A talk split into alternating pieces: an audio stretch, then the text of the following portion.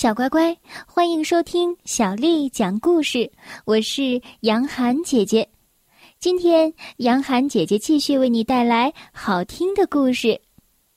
今天要为你讲的是我爱阅读丛书当中《维克多，你很棒》这个故事。作者是来自法国的克莱尔·马扎尔德，还有法国的贝阿特丽斯·罗德里格，翻译叫做于迪。是由湖北长江出版集团为我们出版的，这个故事是以玛丽娜的口吻为大家讲述的。维克多，你很棒！爸爸敲了敲窗户，大家停下来，准备野餐了。轮椅都打开了，在草地上滑动着。维克多是唯一一个看不见的孩子，我坐在他的身旁，这样会让他不安吗？我简直饿坏了，觉得什么都好吃极了。晚餐要结束时，妈妈说：“接下来轮到我来开车了。”爸爸坐在他的后面，我们继续前进。在车上，维克多凑过来低声地说：“呃，我喜欢三轮摩托车。”然后他开始哼歌。接着是欧伯利的民谣。虽然都是一些小孩子的歌，但他唱得如此动听，以至于我决定和他一起唱。我低声的附和着，但是我跑调了，活像一架蹩脚的钢琴。爸爸叮嘱道：“今天晚上我们就在这儿过夜。”我帮爸爸妈妈一起搭帐篷。突然，我想到，睡觉的时候，维克多得摘下他的墨镜。盲人的眼睛是什么样的？全都是白色的，或者全是黑的，或者就是窟窿。我感到一阵惊慌失措。我想重新找一个地方，哪儿都行，北极也好，赤道也罢，只要不跟维克多待在一个帐篷里，去哪儿都行。妈妈问道：“哦。”你还好吗？他看出我有点不太舒服。我对妈妈说：“嗯，还好。”可是我依然想着，盲人的眼睛到底是什么样的？我要跟维克多说些什么呢？我总不能一直唱歌吧。就这样，我们进了帐篷，爸爸和妈妈进来亲吻了我们。妈妈说。晚安，维克多。晚安，玛丽娜。快点熄灯吧，明天咱们还得早起呢。妈妈拨弄着我俩的头发，我钻进了我的丁丁睡袋里，维克多钻进了他的超级无敌狗大王的睡袋里，然后他摘下了眼镜。我不敢看他，非常的害怕。后来，我鼓起勇气。在朦胧的灯光下，我看到了他的眼睛。是蓝色的，有一点暗淡，但完全不可怕。我松了一口气，如释重负。我关掉了灯，外面的蟋蟀开始唱歌了。我还听到从其他帐篷里传来的笑声和窃窃私语的声音。我蜷缩着，可是还是没能睡着。我知道维克多就在我的身边，还离我这么近，更是没法入睡。于是我问道：“你睡着了吗，维克多？”没有回应。我听到微弱且有规律的呼吸声，就知道他已经睡着了。而我，独自在这黑夜里，在这黑暗中，仿佛……我就是个盲人。第二天早上，三轮摩托车驶入了没有尽头的蜿蜒小路，在每一个拐弯处和维克多一起，我们歪着脑袋，以此来逗乐。他看不见弯道口，然而他却能分毫不差的跟我同时倾斜脑袋，这真的让我很吃惊。终于，我们抵达了塔尔纳峡谷。摩托车花式被放在了一边，峡谷上有安好的栏杆。我们把臂肘支在上面，在底部有一道清澈的瀑布。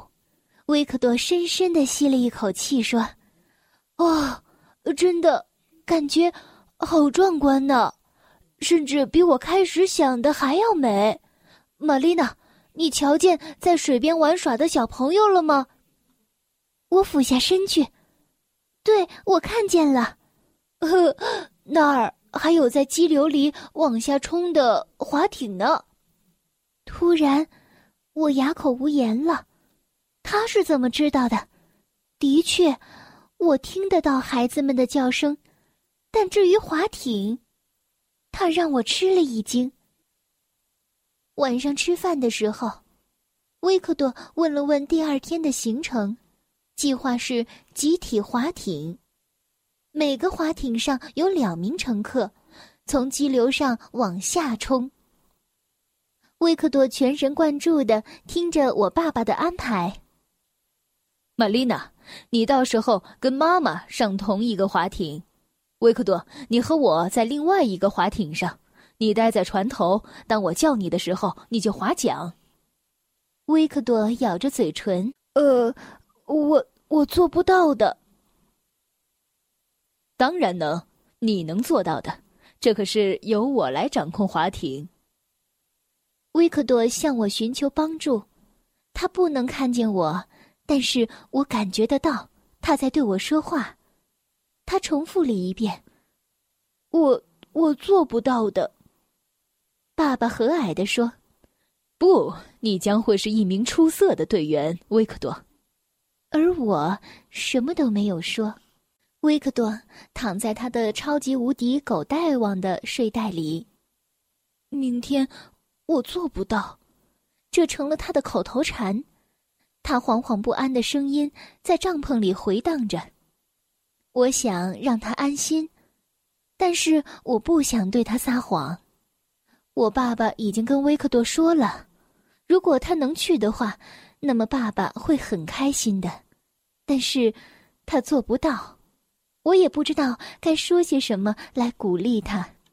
第二天，爸爸亲切的询问道：“嘿，孩子们，睡得好吗？是不是精力充沛的迎接滑艇日呢？”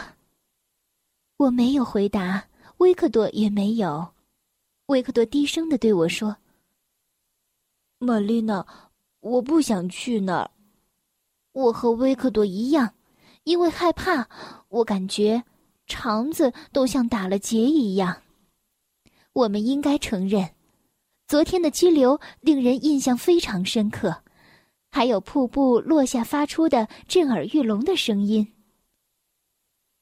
我喃喃自语道：“我能做到。”我不知道自己为什么会说这句话。维克多立刻戴上了头盔，穿上了救生衣。爸爸问他：“你弄明白了吗？为了不让划艇翻倒，我们应该做一些相同的姿势。”他不止一次抓住维克多的胳膊，演示给他看。我会告诉你什么时候滑和该怎样滑。刚开始我们会滑得慢一点儿。他带着维克多一直到码头，我有一种不祥的预感。我相信维克多会掉到水里去。我看着他，感觉他是那么的瘦小，那么的虚弱。每只划艇都有一个编号，我和妈妈一起在十一号划艇上，维克多和爸爸在第二十五号划艇上，也就是最后一个。我们听见那些已经出发了的人们发出的尖叫声。妈妈告诉我：“哦，就要轮到我们了。”我向后看了一眼维克多，他没有看我，但是我感觉他在找我。我和妈妈一起坐上了滑艇，在低处，我们看见维克多朝我们划来。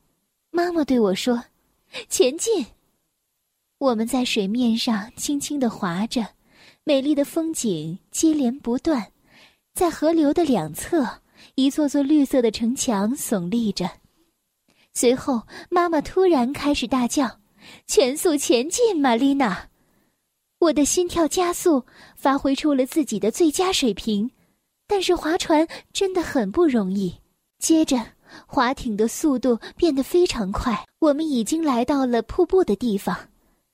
这是一个不可思议、让人眩晕的滑道。我从高处往下看时，感到非常的害怕。我调整呼吸，水溅了我一身。我看不见任何东西，只听见一阵叫喊的声音。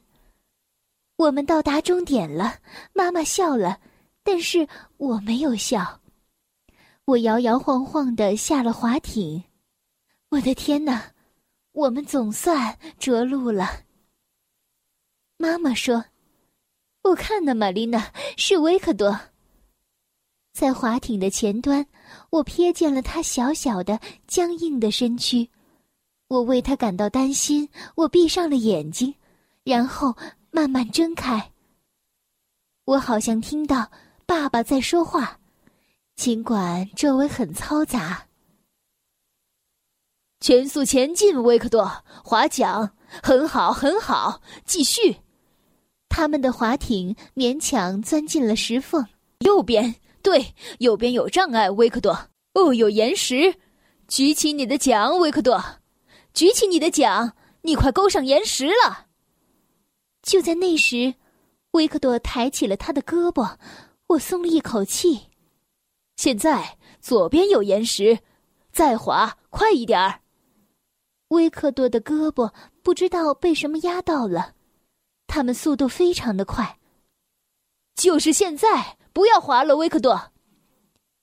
为了让维克多在嘈杂的声中听到自己讲话，爸爸高声的喊着：“维克多，瀑布就在我们的前面，你要抓紧了。”妈妈低声的说：“哦，来呀，维克多，抓好了。”我感觉喉咙里卡了团东西，什么都说不出来，我的心砰砰的直跳。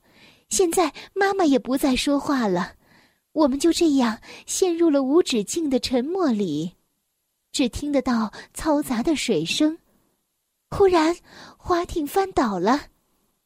妈妈低声的问道：“哦，他们去哪儿了？被淹没了？”突然传来了一阵尖叫。维克多在划艇的前面，维克多兴奋的用手拍打着自己的胸脯和嘴巴。维克多，维克多，他的声音在山中回荡着，传来了阵阵的回音。